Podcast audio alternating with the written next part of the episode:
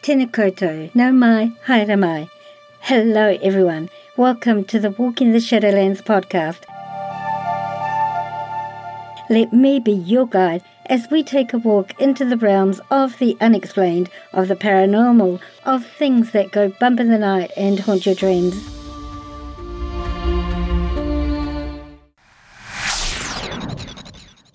Your hosts,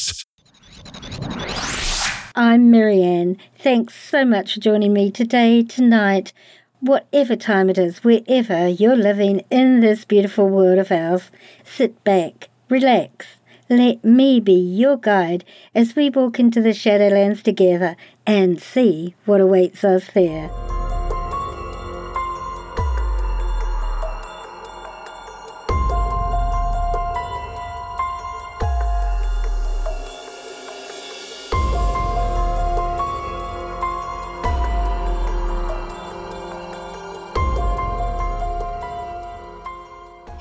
Everyone.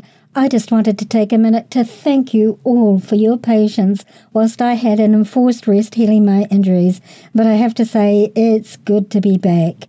I just wanted to share a few snippets of some of the upcoming guests in season 7 as I promised last episode. We'll walk right into the depths of the Shadowlands, beginning next week with an episode entitled Belly of the Beast. This episode is a two parter because I interviewed all of the surviving members of the family involved. It's one family's experience with a terrifying, traumatic, and tragic series of haunting experiences that directly or indirectly led to the deaths of two of the siblings, one brother and one sister, and led to one brother, Sean, writing a fictional account of their experiences, but with the main character in this fiction experiencing some of the same things that he actually went through in their beautiful old home.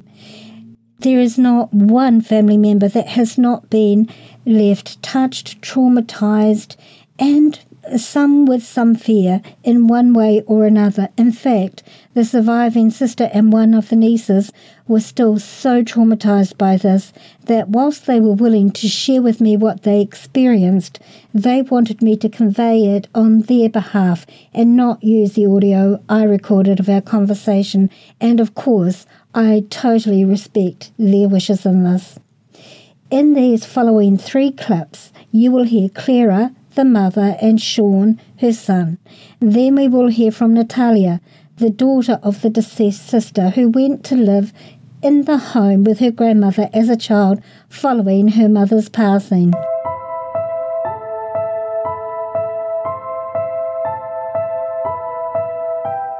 Closet that I could walk into was at the bottom, foot of hmm. my bed. And this ball of fire came out of it. And it made a whoosh, whoosh, whoosh, whoosh. and it was a ball of fire, and it just kept going faster and faster, and it came right at me. Well, I ran, I ran out of there screaming.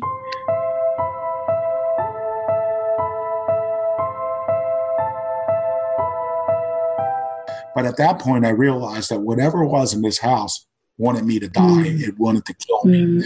or it wanted me to kill myself. Mm.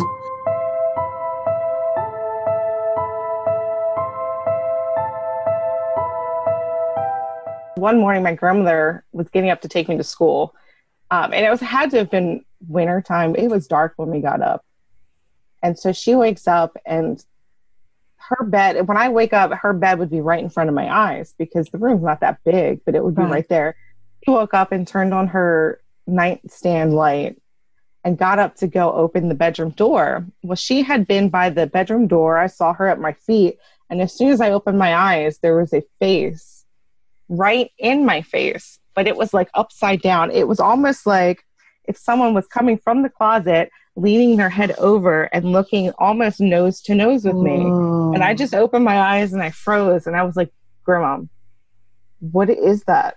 And I didn't say, I didn't say what it was. I didn't say what it looked like. She just said, close your eyes and it will go away. The rest of these clips are not necessarily in any particular order, simply as I found them on my computer. None of them have been edited yet. Uh, honestly, it's taken me this whole time off simply to edit the first episode for next week. So most of the episodes don't have names apart from the next two because I only recorded them late last week and their names really go with the subject of the conversation for one reason or another. Paul Anthony Wallis was a guest I had in season five talking about his very well known book, Escaping from Eden, which was likened by George Noory to this generation's Chariots of the Gods. Since his episode aired, it's consistently, consistently been in my top 10 most listened to episodes. Looking at my stats today, in fact, it's currently running at number three. So I'm absolutely thrilled to have him back talking about his follow up book from Escaping from Eden last year called The Scars of Eden. Here's Paul.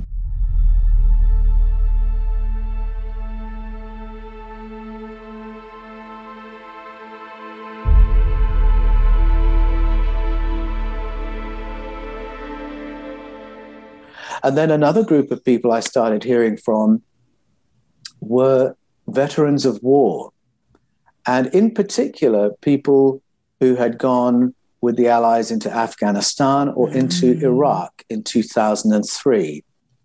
And what I was hearing, and I should say, I, I, probably hear from more veterans of war than I know, because I think those who are still in active service often don't identify themselves that way. Right. But I was hearing from a lot of veterans of war who are uh, no longer in active service, and they have told me that they went into Iraq believing that they were laying their life on the line for all the publicly declared reasons. Right. They believed they were risking their lives to save the Kurds mm. or to save the world from weapons of mass destruction or to save the Iraqis from Saddam Hussein and effect a regime change.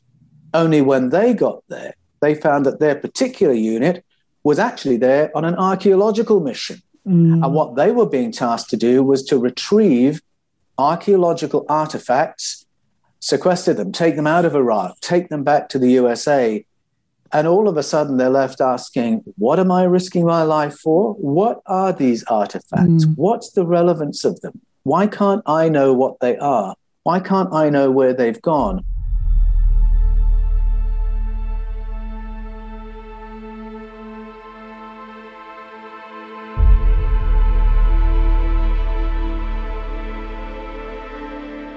But uh, the story is bigger than that. And mm-hmm. the moment you start listening to ancestral narratives, you realize there's a human layer to this question of who's really governing us. Yes. And then there's a non human layer to it too. So Absolutely. the Gnostic Gospels talk about archons That's that manipulate right. human leaders.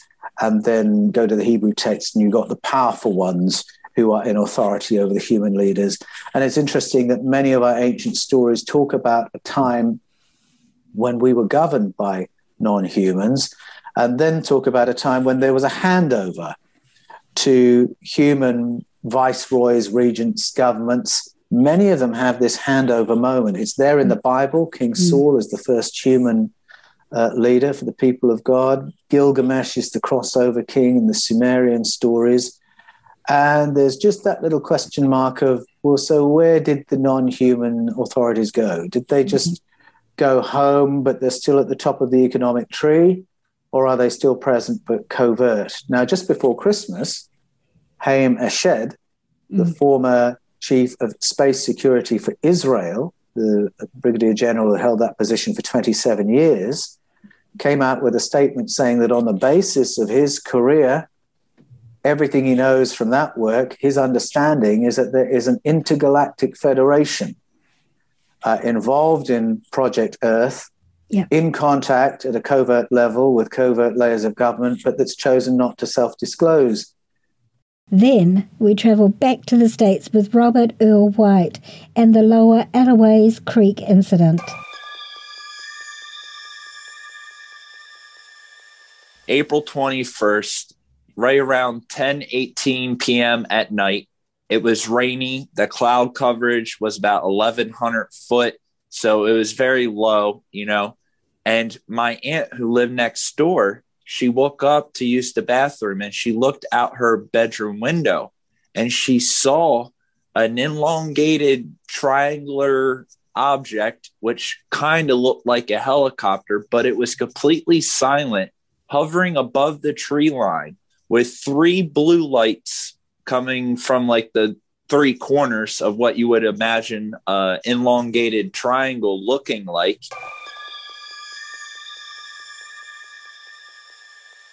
All of a sudden, red and orange sparks started shooting out of this thing, followed by a bright flash. And I don't say this in the story, but when I do interviews, I explain it. The white flash was something coming down and hitting whatever this craft was. Right. And when this happened, there was an explosion, but not just any explosion. And there's a lot of weird stuff about this case when this thing exploded, the that middle part, that white light they saw in the middle, the whole entire craft basically sucked itself into itself. It like imploded, imploded on itself. And that access on the outsides of it, like a normal explosion with, you know, bright flash yeah. and the access pieces flew all over the place but the main core of it, it kind of sucked itself into itself and it shot directly towards the ground in an explosion, in a, you know, a beam ball of light, very hard to explain. And after that happened, obviously, my mother, my aunt, everyone was really shooken up. You know, whether not that this was necessarily an alien, a UFO, first thoughts that went through their mind was someone just died right, you know right. s- some sort of craft it opened up a can of worms for my mother right. you know for personal experiences it just it changed everything but it was covered up extremely well and then they said, okay, tomorrow, many different media outlets are going to come here, you know, investigators, the news, newspapers, asking you what you saw and what happened. And you will say it was a helicopter, or we will take your son away. Staying in the mountains a wee bit, I talk with another guest born and bred in the foothills of the Appalachian Mountains, which Arma is the name she chooses to go by.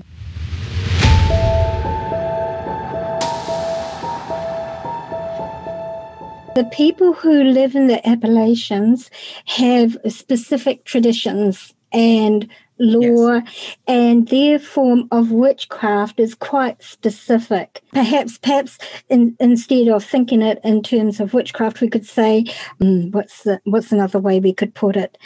Traditional ways of thinking, feeling, omens, and stuff like that. We we have traditional practices that we that we follow. Um, now, I'm not a proponent to say that I am um, an expert in Appalachian magic or folklore or anything of that nature. I just know what I've learned and what I've been taught. But to us, it's not really being taught magic. It's more just the way things are. Exactly. Yes, you know, it's yes. just our normal everyday. Absolutely. Sorry, so, I, I, should I should have said that because it's not it's not a stand aside. It's just part and parcel yeah. of your day to day life. Right. Right.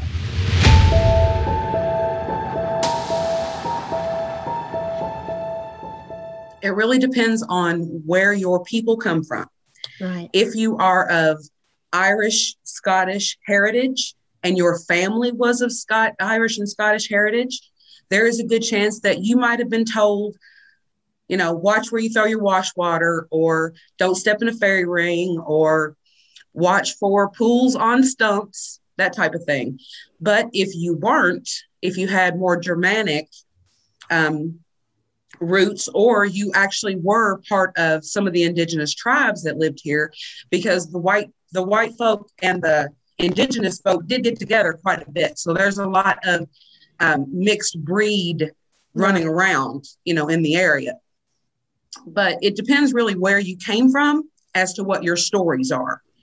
Because in mine, I had a lot, I had a little bit, just a little bit of indigenous blood, but most of mine was Irish and Scottish. Mm-hmm. So, yes, I did get told to watch where I threw my wash water and that type of thing. I did, I did get told to watch for the Fae, but don't fear the Fae. Um, live in harmony with all creatures. So that included the Fae.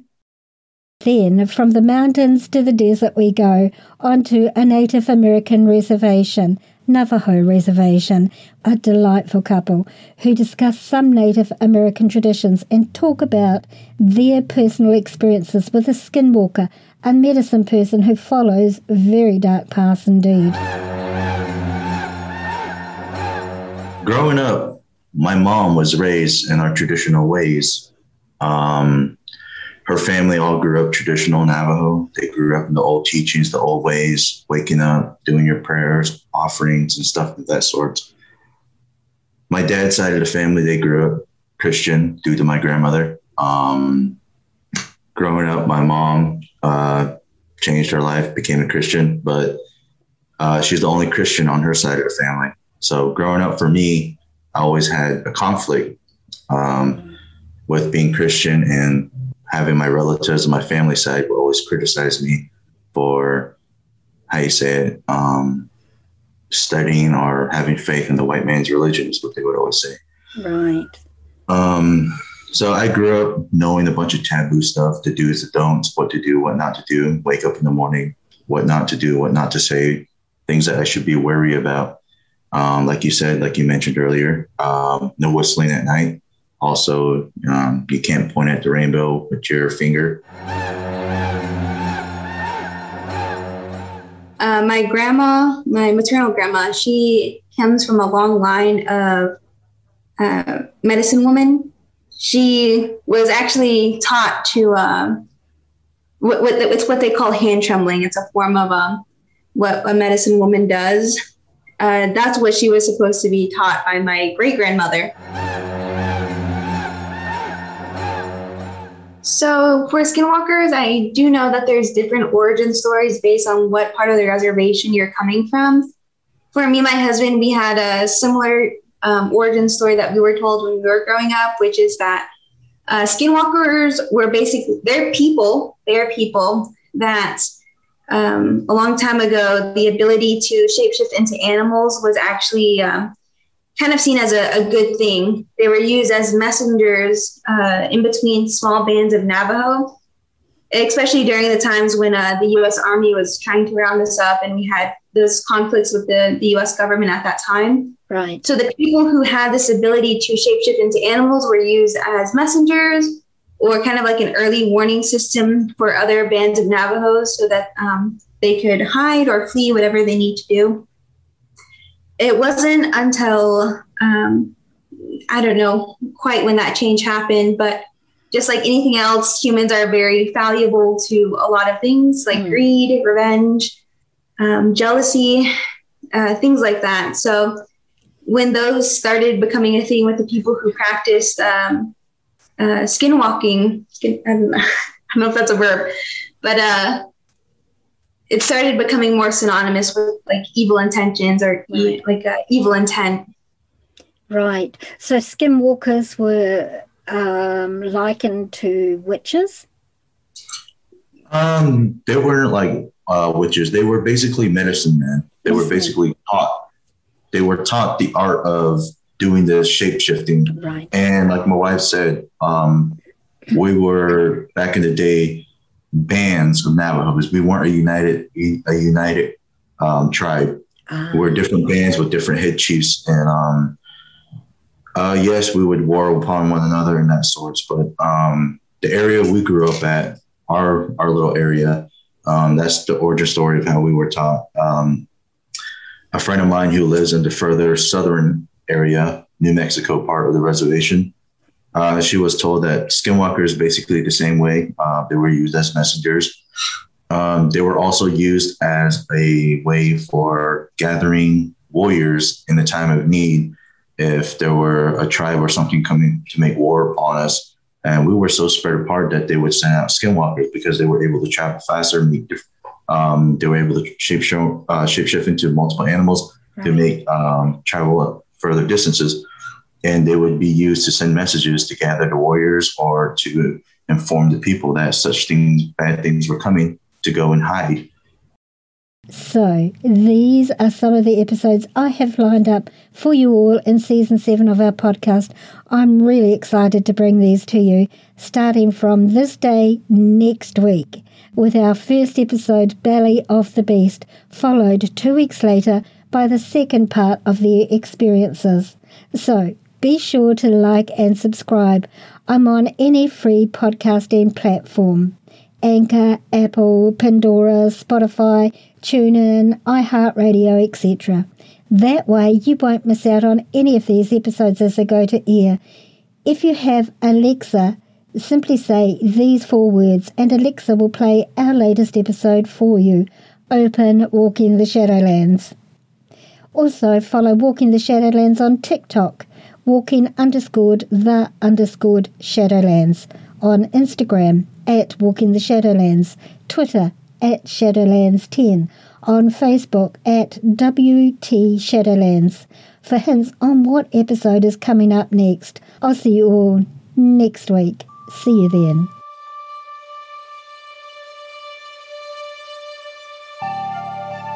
Thank you so much for listening. Today, tonight, whatever time it is, wherever you're living in this beautiful world of ours, I'll see you after the season's break. See you then.